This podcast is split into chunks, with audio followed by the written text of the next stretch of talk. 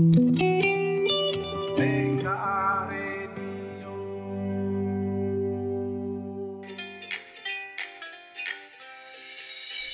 sahabat PKA, semangat pagi. Salam sehat dan saya doakan semoga sahabat tetap bahagia di mana pun sahabat berada. Perkenalkan saya Edang M. Kendana, Widya Iswara pada Badan Pengembangan Sumber Daya Manusia, Kementerian Dalam Negeri. Sahabat sekalian, di sesi awal ini saya akan berbagi informasi terkait dengan materi pelatihan organisasi digital. Organisasi digital ini termasuk dalam materi 3 pada pelatihan kepemimpinan administrator.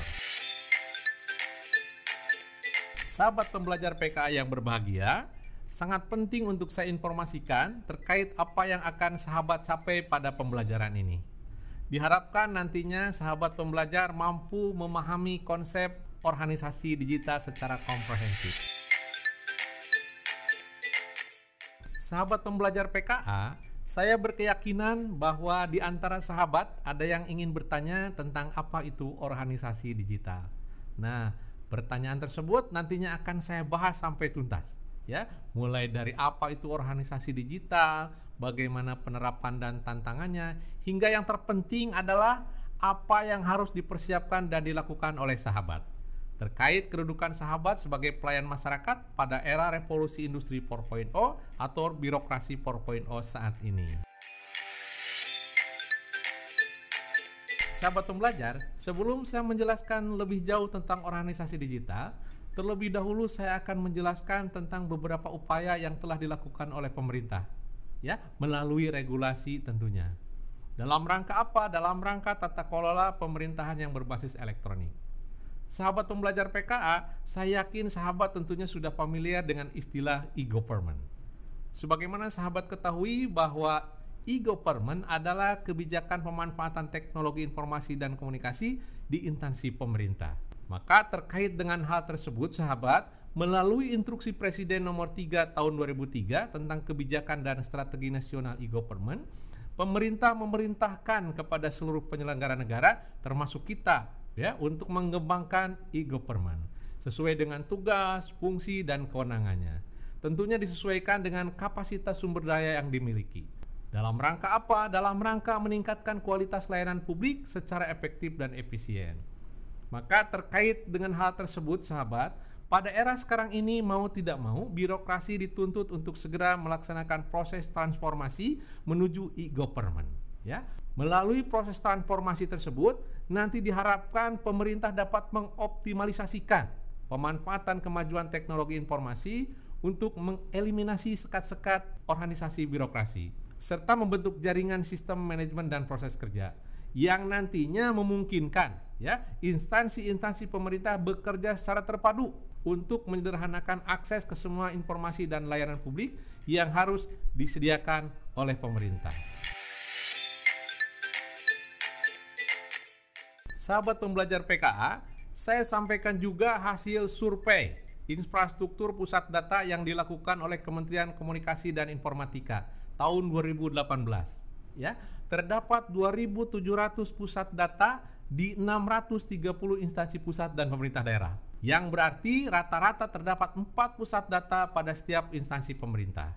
Secara nasional, utilisasi pusat data dan perangkat keras hanya mencapai rata-rata 30% dari kapasitasnya.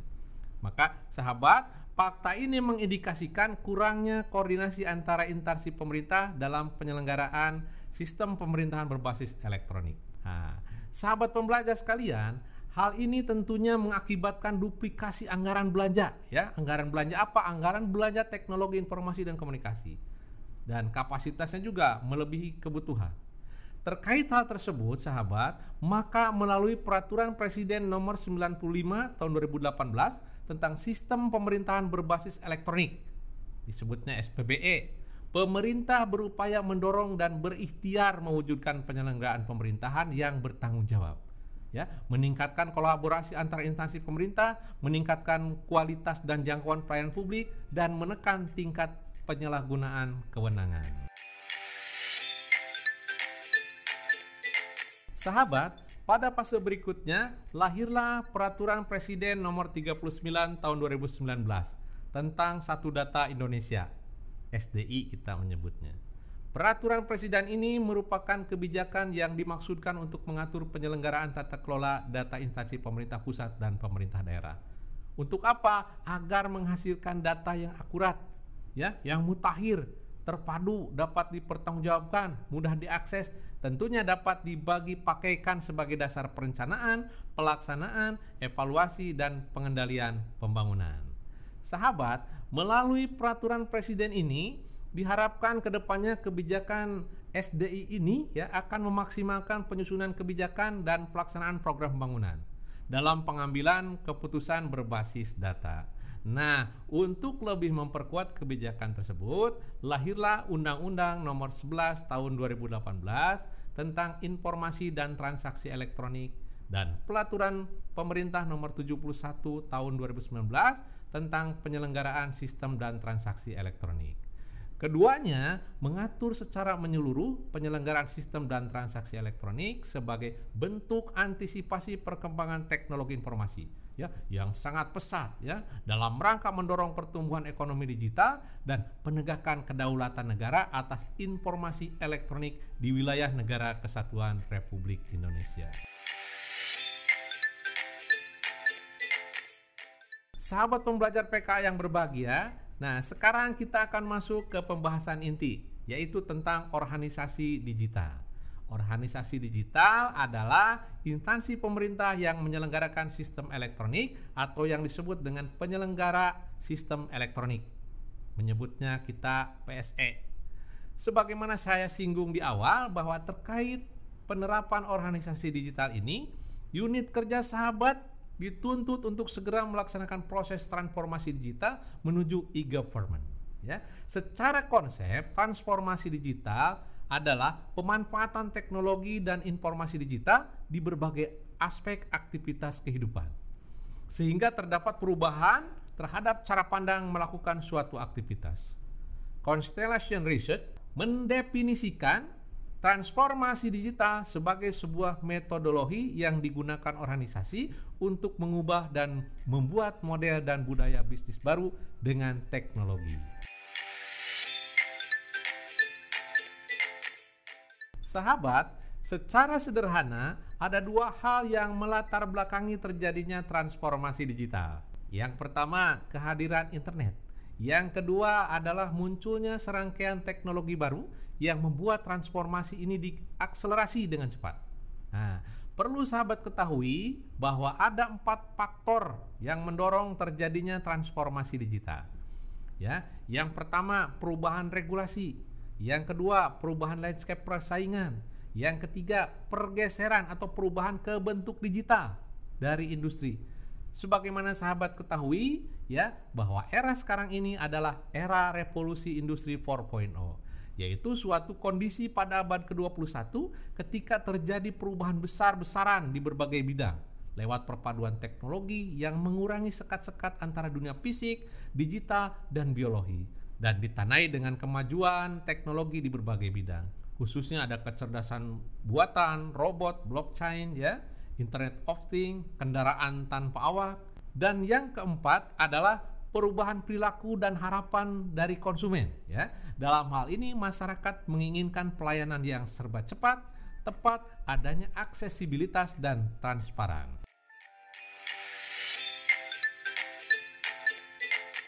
Sahabat pembelajar PKA yang berbahagia, ada beberapa teknologi digital yang menjadi elemen pendorong dalam transformasi digital ya. Antara lain ada Internet of Things. Internet of Things ini adalah merupakan teknologi yang memungkinkan benda-benda di sekitar kita terhubung dengan internet. Yang kedua, big data privat sektor.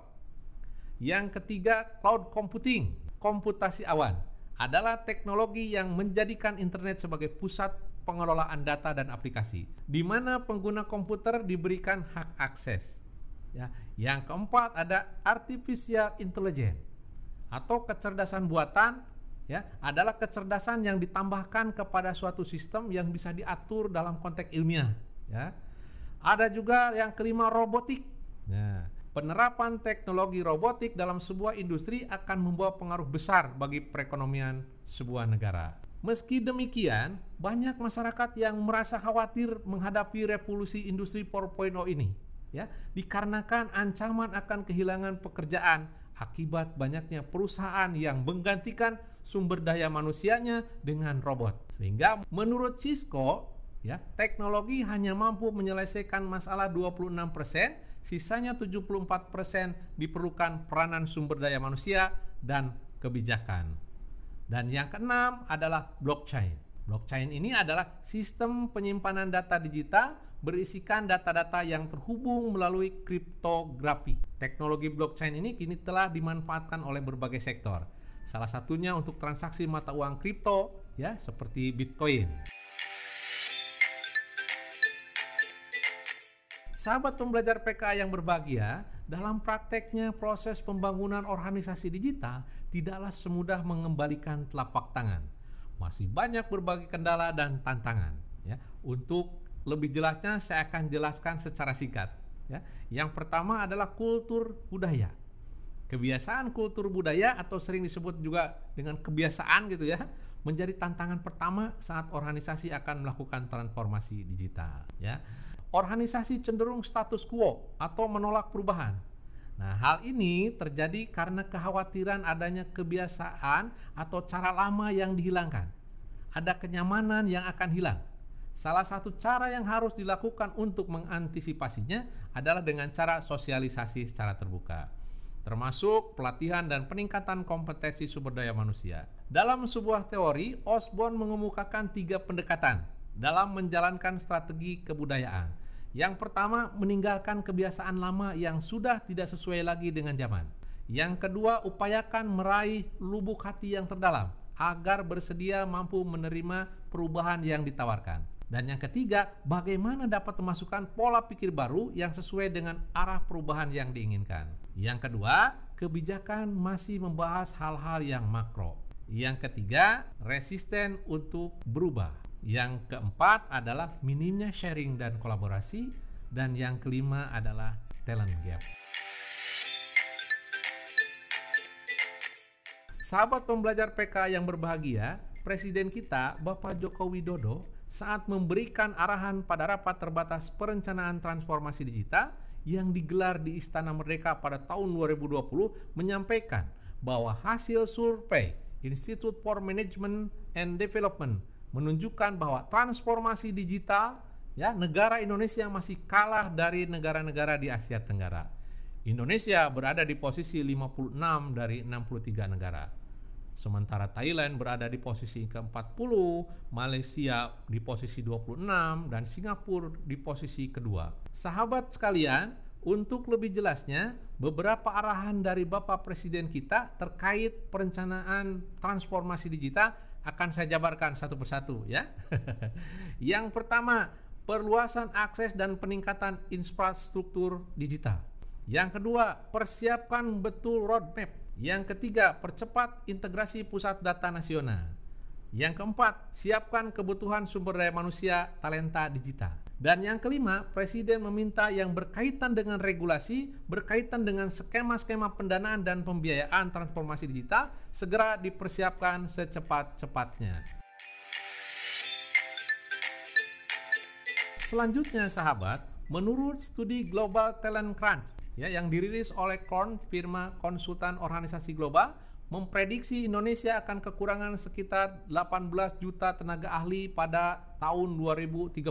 Terkait hal tersebut, negara kita menurut Bapak Presiden Jokowi membutuhkan talenta digital sebanyak ya kurang lebih 9 juta orang untuk 15 tahun ke depan. Hal inilah yang perlu kita persiapkan secara matang.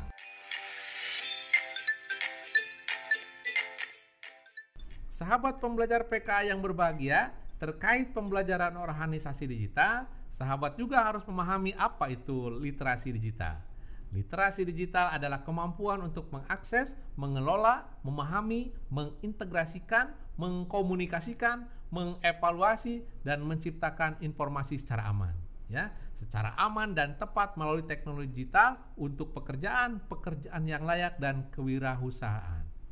Ada beberapa literasi digital tersebut ya mencakup digital skill, digital culture, digital ethic dan digital safety.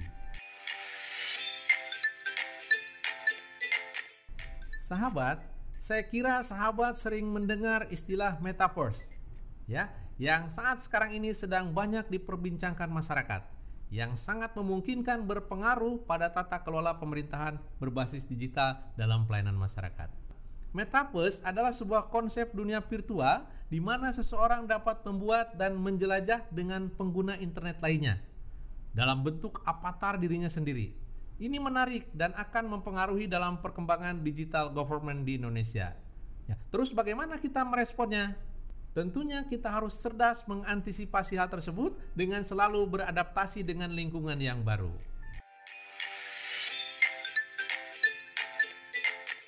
Sahabat pembelajar PKA, dari berbagai penjelasan yang telah saya uraikan tadi, ada beberapa hal yang perlu kita catat dan garis bawahi dalam menghadapi berbagai tantangan dan kendala yang ada dalam konteks mewujudkan digital government.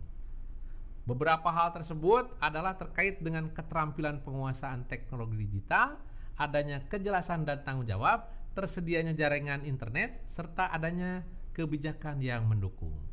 Lantas bagaimana kita merespon berbagai catatan penting tersebut?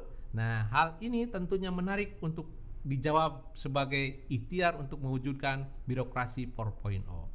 Maka terkait hal tersebut, menurut Kepala Bappenas, Bapak Suharso Mono Arpa, setidaknya untuk mewujudkan birokrasi 4.0 tersebut, birokrasi kita harus mampu memberikan percepatan pelayanan, efisiensi, akurasi, dan fleksibilitas kerja.